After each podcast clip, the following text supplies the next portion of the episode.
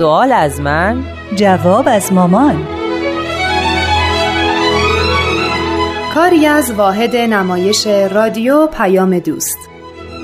با هنرمندی ترانه صمیمی سامی شهیدی. نویسنده و کارگردان شهاب رحمانی.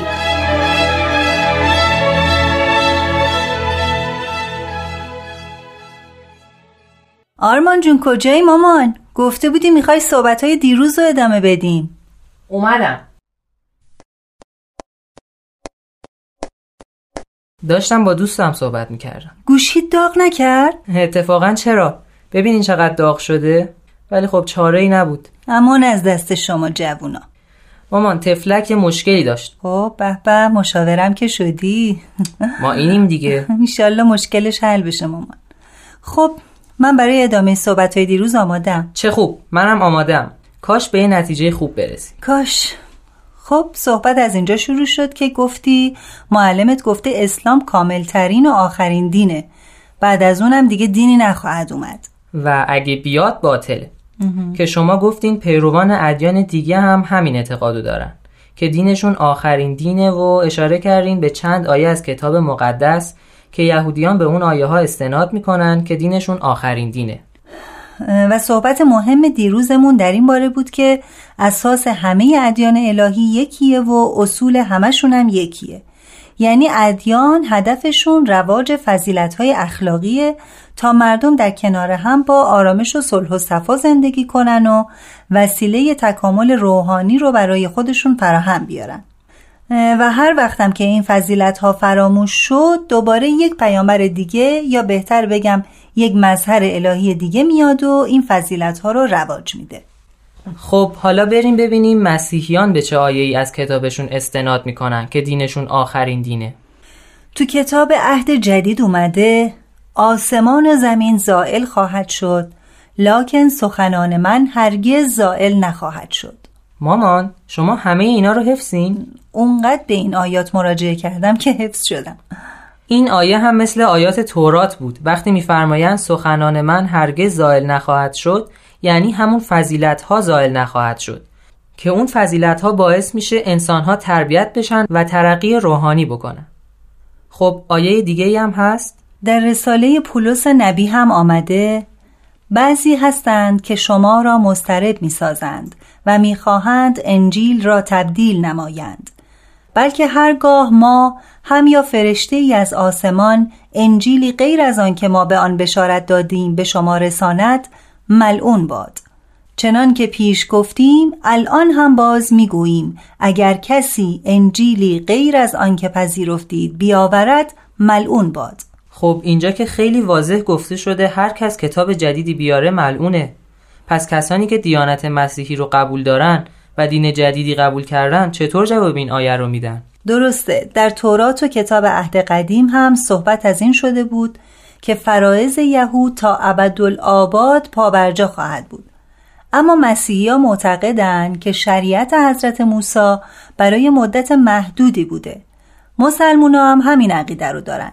که شریعت عیسوی برای مدت محدودی بوده ولی اسلام تا ابدالآباد خواهد بود. یعنی پیروان ادیان اصرار دارن که دیگه خداوند مربی جدیدی نفرسته؟ تعالیم دینشون کافیه؟ بله میگن کافیه. ولی بذاری کم آب گرم بخورم. بلند نشین براتون میارم. مرسی.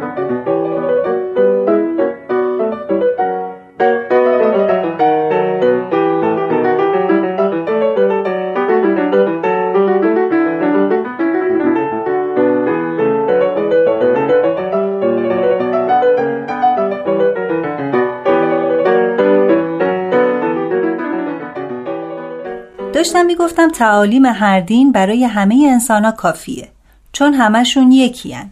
همونطور که گفتم هر مربی الهی که در عالم ظهور کرده مروج فضیلت های اخلاقی و روحانی بوده. ولی پیاده کردن این فضیلت ها تو هر شرایطی و هر اجتماعی و هر زمانی از تاریخ متفاوته. پس احتیاج به احکام و تعالیم جدید و متفاوت با قبل هست. که این فضیلت ها به خوبی در انسان شکل بگیره میشه بیشتر توضیح بدین؟ ببین صلح و دوستی یک فضیلته همه پیامبران هم مروج صلح و دوستی بودند. بعضی از پیامبران صلح و دوستی رو بین مردم یک قوم و قبیله رواج دادن بعضی دیگه بین چند قبیله و طایفه صلح و دوستی رو برقرار کردن تا امروز که تعالیم حضرت بهاءالله صلح بین همه کشورهای عالم رو برقرار می‌کنه.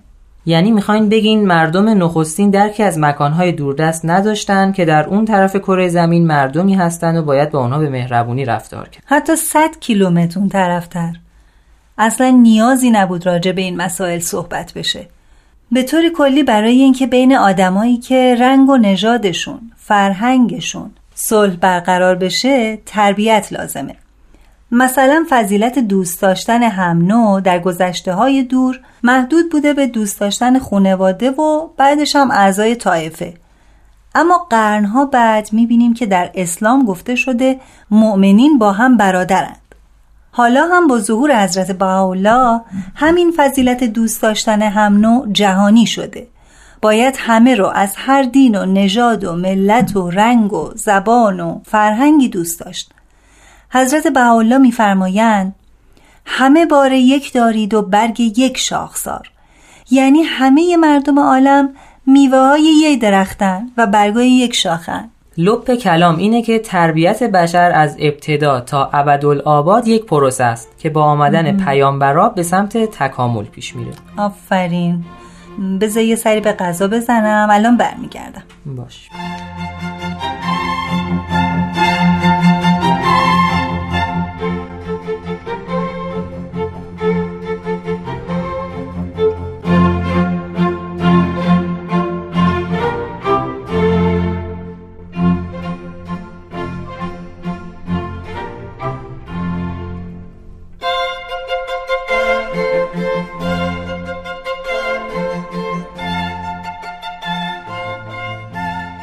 مامان همه حرفایی که زده شد درست. ولی من باید بدونم معلممون به چه آیاتی استناد می‌کنه که بعد از اسلام دیگه دینی نخواهد آمد و اگه بیاد باطله. یه چند تا آیه هست که به اون آیات استناد می‌کنن.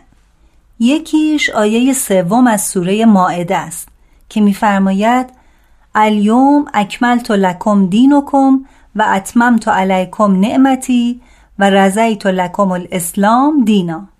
ای ول مامان همه چی رو حفظ اینا. آخه خیلی به این آیه ها مراجعه کردم. خود به خود حفظ شدم. میگن این آیه در حجت الودا نازل شد که پیغمبر بشارت کامل شدن اسلام رو به مردم میدن. از این آیه هیچ برداشتی نمیشه که بعد از دیانت اسلام دین دیگه ای نخواهد آمد. اکنون دینتون کامل و تمام شد. مثل اینکه آخر سال تحصیلی معلم به بچه های مثلا کلاس شیشمی بگه خب بهتون تبریک میگم که درسای کلاس ششم رو خوندین و تموم کردین. با این صحبت که بچه ها نمی‌تونن بگن پس به طور کلی درس خوندن تموم شد. کاملا همینطوری که میگی.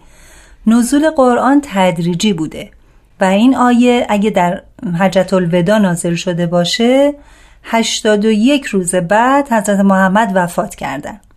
در اون روز بشارت میدن که دینتون کامل شد و بس. البته این آیه هم دلیل بر این نیست که ادیان قبل کامل نبودن. آفرین. اونها هم در زمان حیات پیامبرشون کامل شدن و در اختیار مردم قرار گرفت. این خیلی طبیعیه که بچه کلاس اول باید مطالب درسیش رو به طور کامل یاد بگیره که بره کلاس دوم. مثلا اگه از 32 حرف فارسی 25 تاشو یاد بگیره کلاس دوم دچار اشکال میشه. وقتی بچه کلاس اولی همه چیز رو یاد گرفت و رفت کلاس دوم و چیزهای تازه یاد گرفت نمی‌تونه بگه معلم قبلیش سوادش کم بوده یا کتابای کلاس اول ناقصن آفرین مثاله قشنگی می‌زنی. می‌خوام بگم که اتفاقا به کامل بودن ادیان قبل در قرآن هم اشاره شده.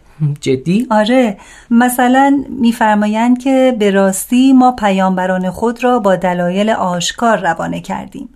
و با آنها کتاب و ترازو فرود آوردیم تا مردم به انصاف و عدالت برخیزند. خب اینجا واضحا میفهمونن که ادیان قبل در زمان خودشون کامل بودن. چون اگر کامل نبودن چطور می‌تونستن مردم رو طوری تربیت کنن که به عدالت رفتار کنن؟ دین برای این میاد که اعتدال در عالم برقرار بشه. پس کامل بودن دین اختصاص به اسلام نداشته. همه ادیان در دور و زمان خودشون کامل بودن. پس اگه کامل بودن دینی باعث میشه دین دیگه ای نیاد چرا ادیان یکی بعد از دیگری اومدن؟ ما در انصاف و کمی تفکر لازمه که انسان بتونه به حقایق دست پیدا بکنه. انصاف. خیلی وقتا ما آدما به خاطر بی انصافی خودمون رو از درک حقیقت محروم می‌کنیم و فقط می‌خوایم بگیم اون چیزی رو که بار اول از فلانی شنیدیم درسته و بقیه همش اشتباست. هنوز راجع به آیه های دیگه ای که برداشت میشه. اسلام آخرین دینه چیزی نگفتین. زید ابن حارسه پسر خونده پیغمبر بود که با دخترمه اون حضرت ازدواج کرده بود. زید بعد از مدتی زنش رو طلاق میده و پیغمبر با اون ازدواج می‌کنن. این وصلت باعث میشه که اعراب به ایشون تنه هایی بزنن که مثلا محمد با زن پسرش ازدواج کرده. در جواب تنه های اعراب آیه ای نازل شد درباره تنزیح و تقدیس پیامبر که میفرمایند محمد پدر احدی از مردان شما نیست ولکن رسول خدا و خاتم پیامبران است. خاتم به معنی نگین انگشتره که زیباست و میدرخشه. پس این آیه برای این نازل شده بود نه برای موضوع پایان دوران پیامبری. آفرین. موضوع تقدیس و تنزیح پیامبر یک موضوع موضوع پایان یافتن دوران پیامبری یه موضوع دیگه است. درست مثل اینه که بگیم فلان دکتر خیلی دکتر خوبیه فوقالعاده است. بعد از این دیگه پزشکی تعطیل. آفرین همیشه مثالات جالبه ما اینیم دیگه مامان. سراسر قرآن پر از بشارات فراوون برای ظهور آینهای الهی. فقط باید به دقت خوند و درباره جز به جز کلماتش تفکر کرد. تفکر خالصانه و بدون تعصب. و محققانه. بله محققانه. پس این بحث رو ادامه میدیم ولی در فرصتی دیگه. باشه اتفاقا منم کار دارم.